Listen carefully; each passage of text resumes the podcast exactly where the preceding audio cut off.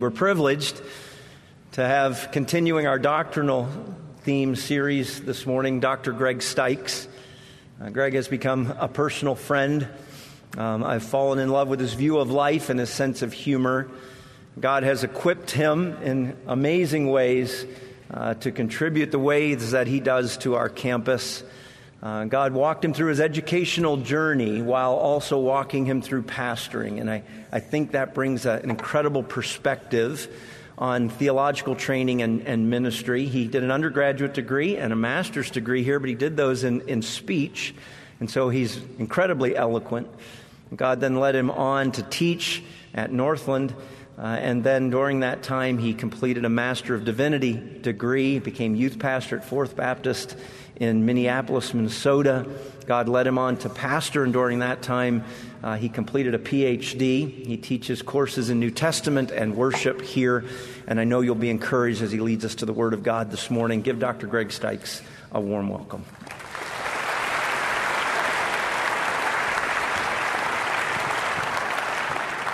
Thank you uh, so much, Dr. Benson. I think my life just flashed before my eyes, actually, in all that he was saying. I hope you're doing well today. Uh, I'm really thankful to be able to participate in this series. Leonardo da Vinci, or Da Vinci as it's supposed to be said, is probably the greatest genius of the Renaissance.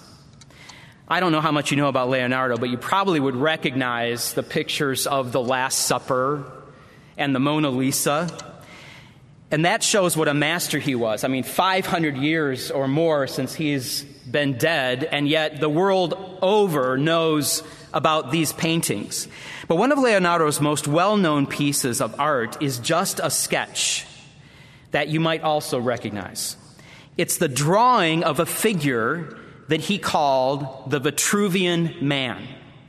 Now, this is the Christian University version of the Vitruvian Man that Leonardo apparently sketched some years after the original. But the Vitruvian Man was a drawing of a human male with exact specifications based upon the ancient writings of the Roman architect Vitruvius. Vitruvius believed that the specifications of the perfect human were mathematically consistent. Vitruvius said that the height of the man is the length of the outstretched arms and the width of his shoulders is one quarter his height, and so is the distance from his elbow to the end of his hand. Four fingers make a palm, six palms make a cubit, four cubits make the height of a man. From the chin to the nose and from the nose to the hairline are equal measurements. I know that doesn't work for some of you. Uh, standing with uh, his feet together and arms outstretched, he fits perfectly into a square, and stretching out his legs and arms, he fits perfectly into a circle with his belly button exactly in the center of the circle. And we could go on. But Leonardo da Vinci read Vitruvius's writings about 1500 years after him and attempted to capture the human symmetry in this drawing.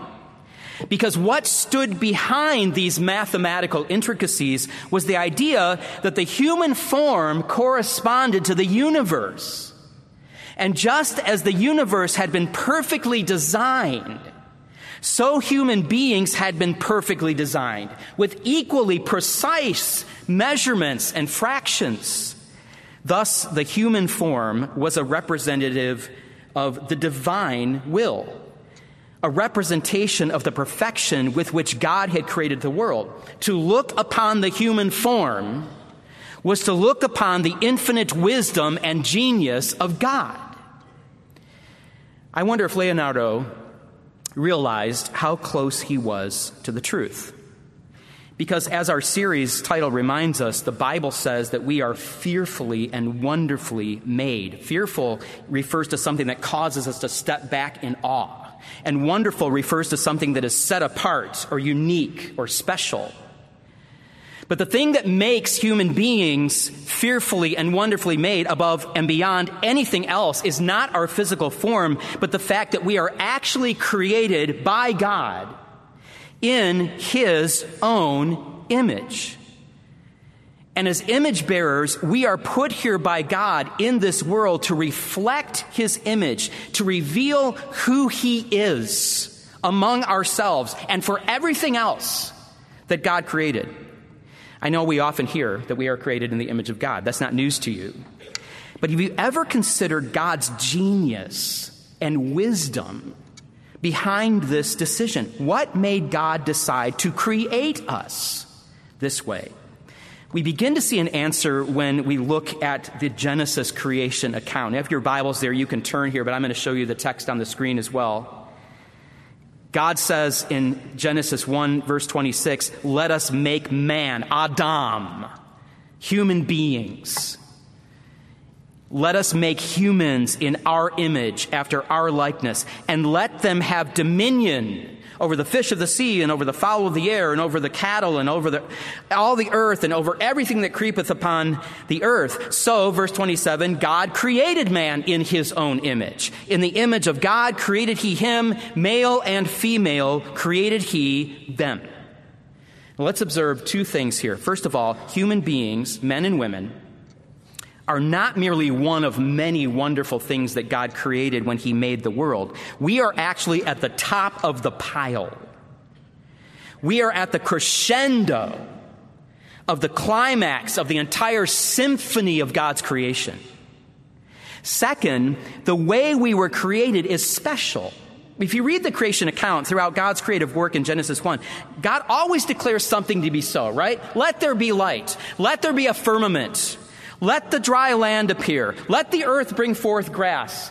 Let there be birds flying above the earth. Let the earth bring forth creatures. These are God's declarations about what is to be, and creation always responds in obedience and brings forth. However, for the first time in the creation story, when we come to verse 26, God speaks to himself.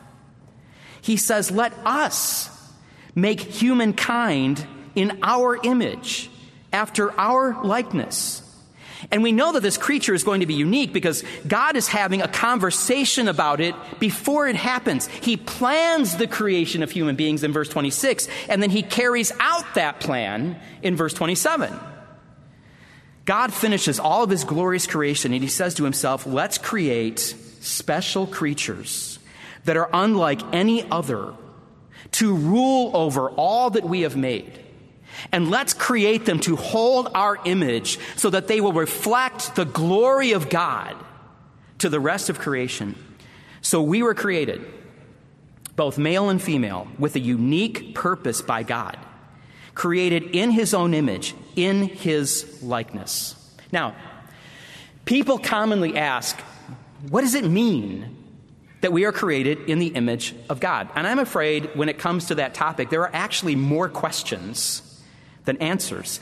Some say that the image of God has to do with the fact that we rule over the earth. I mean, if you look at verse 26 there, it says that as soon as God makes human beings, he wants them to have dominion over the earth. But it doesn't say that dominion is what this image of God is actually. In fact, imaging and ruling could be different things. Others, including some notable theologians, actually say that maybe God has the physical image in mind when he says, let's make God, or let's make man after our image.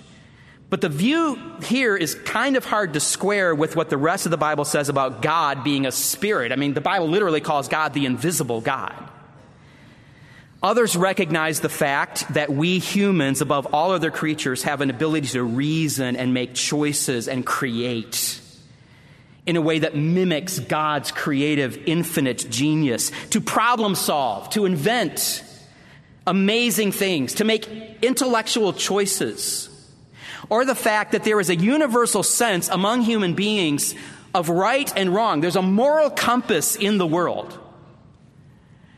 There's also the observation that we share a unique ability to communicate with one another with speech on a highly intelligent level. We have the ability to love one another and commune with one another on an intimate level. And we're given the ability to commune with God. All of these ideas have been suggested as manifestations of being made in God's image, but they are just that. They're suggestions, they're inferences from what we see in the world and what we see in the scripture.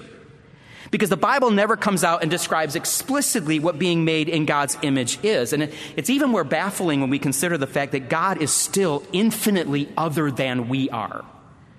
when we read God's challenge to his people in Isaiah 40 To whom then will ye liken God? Or what likeness will you compare unto him? To whom then will you liken me, or shall I be equal, saith the Holy One?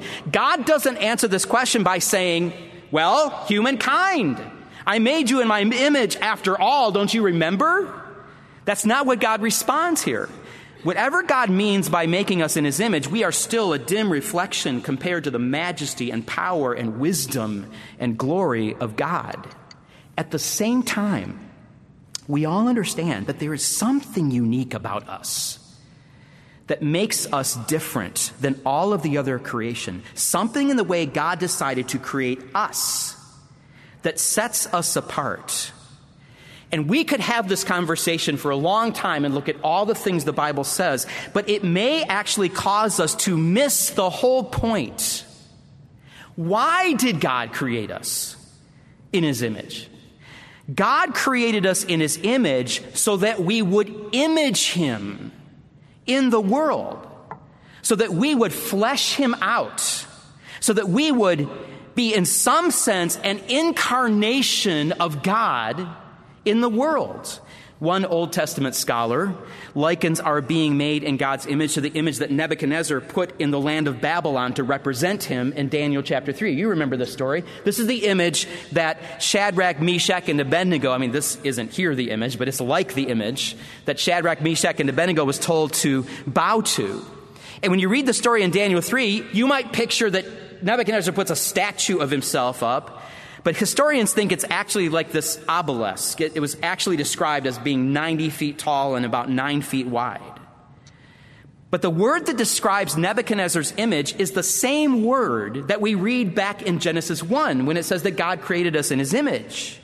And the idea in Daniel 3 is that because Nebuchadnezzar wanted his whole kingdom his whole empire to understand who he was and that he was present there, even though he couldn't be everywhere, he put up images to represent him throughout the kingdom.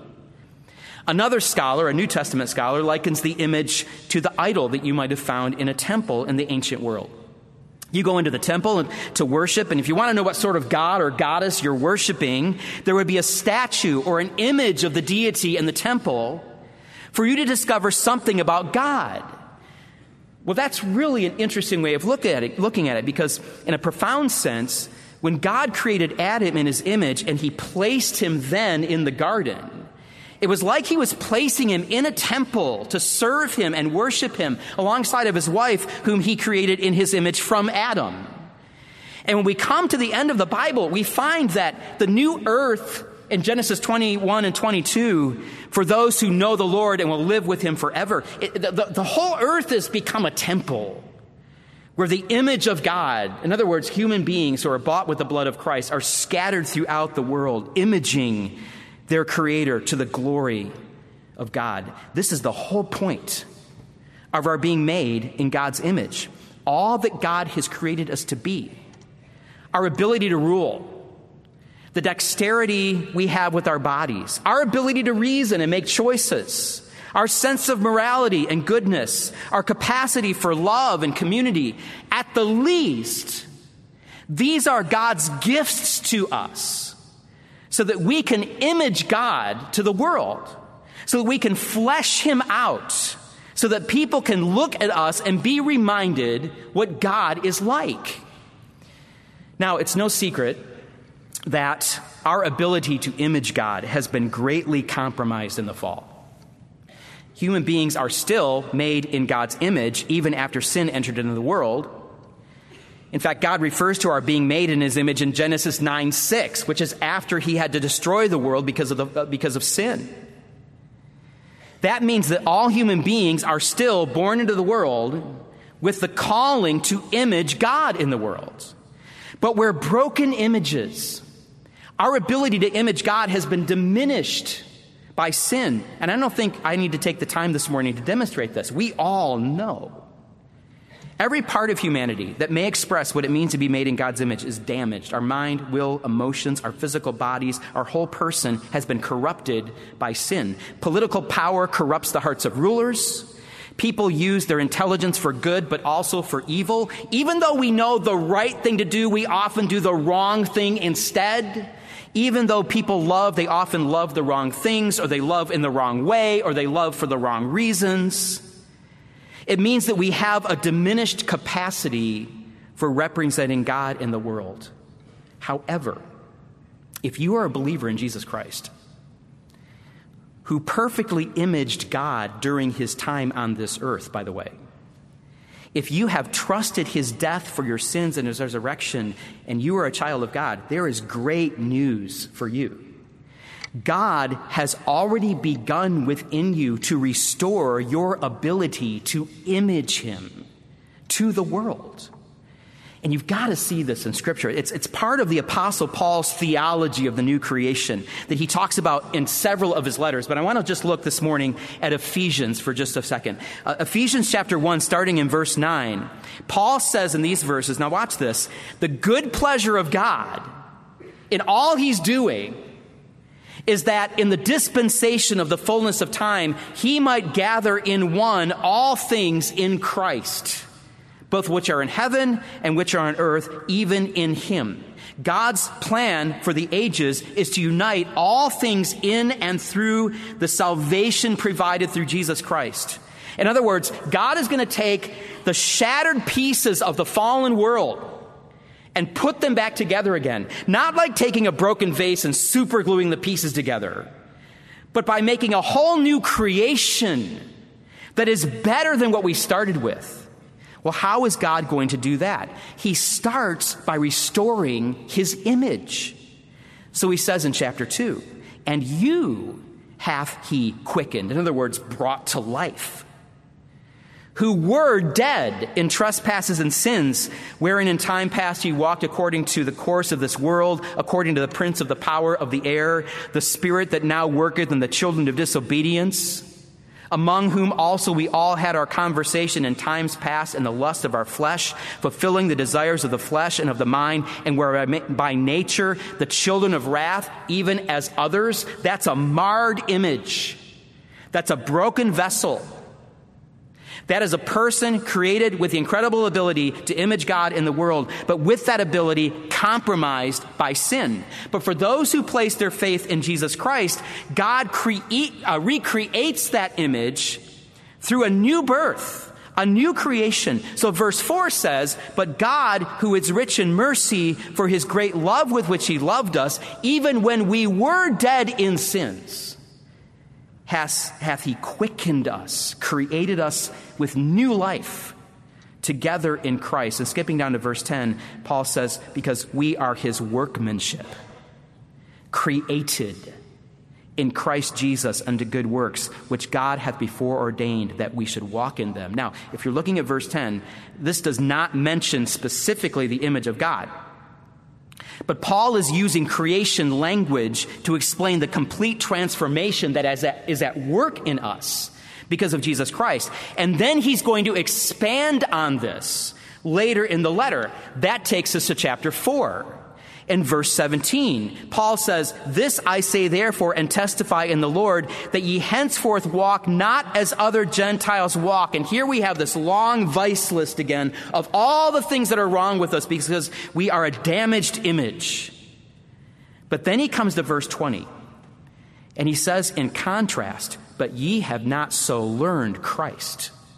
If so be that you have heard him and have been taught by him as the truth is in Jesus, that you put off concerning the former conversation the old man, the originally created man, which is corrupt according to the deceitful lusts. There's the marred image again. And be renewed in the spirit of your mind, and notice, to put on the new man, which after God is created in righteousness and true holiness. When Paul says that the new man is created after God, the idea is he's created after the likeness or image of God. But we don't have to guess at this. Because in Colossians 3, where Paul is explaining the exact same thing to the Colossian church, he says in verses 9 and 10, Ye have put off the old man with his deeds, and have put on the new man, which is renewed in knowledge after the image of him that created him. In other words, after the image of God. What does all of this mean? It means that in Christ we are a new creation as Paul says in 2 Corinthians 5:17. We have been transformed from the inside out. It means when we come to faith in Christ, the old person that we once were in fallen Adam has been recreated through union with Christ and has become a new person, a new creation. And that new person is created with a restored ability to image the person of God through Jesus Christ, just as we were originally created. Now, we still wrestle with sin because we are still in a fallen world. We still shroud the image, we obscure it, sometimes we hide it. But that doesn't cancel out the fact that we have been recreated in righteousness and true holiness. Believers alone in all of creation have been re equipped to fulfill the very purpose for which God originally created them. So, if you keep reading in Ephesians 4, Paul gives numerous examples of how we're supposed to live. Now that we have been recreated after the likeness or image of God. Verse 25, we stop lying and we start speaking the truth. Do you know that when you speak the truth, you are imaging God to the world because God cannot lie? In verse 26, Paul warns us against unrighteous anger. Do you know that your patience with other people and your refusal to be angry unless God's word and truth are on the line is fleshing out the character of God? In verse 28, Paul says, Don't steal, but labor to give to someone in need. Do you realize that when you live your life selflessly, not to enrich yourself, but to meet the needs of others, you are bearing forth the image of God? And verse 29, do you know that when you use your mouth not to say something base or corrupt, but graciously to encourage one another? In fact, another person made in God's image. You are representing God in the world. And when you are kind and caring and forgiving you are an incarnation to God in the world that He has called good. And Paul continues on this theme deep into chapter 5. But in the opening of chapter 5, we find an appropriate summary of what he is trying to say to us. Ephesians 5, verse 1. Be ye therefore followers of God as dear children. You know what the word followers means in the original language? Most of your modern translations have this word instead of followers. Therefore, be imitators of God as beloved children. Do you realize the sheer significance of that command? God has put us here that we might imitate or image Him to the creation so that we might bring Him glory are you aware of this purpose statement that is stamped indelibly upon every one of your lives? I'll say this you may hear a lot about the fact that being made in God's image means that it is our responsibility to be creative, to invent things, to make art and music, to learn languages, to, to do math and science, to discover, to explore, some say even to play sports, uh, to rule over the world in a way that makes the best environment possible and all of these things. And I think there's some truth in that. In fact, I've heard it said even that unbelievers, when they display their genius and creativity, are unwittingly bringing God glory who created them in his image. However, the only clear distinction that the Bible gives us that is connected to the restoration of God's image in us through Christ is the command to be holy like God. That we should obey Him. That we should image the love of Christ and the purity of Christ and the joy of Christ and the peace of Christ to the world.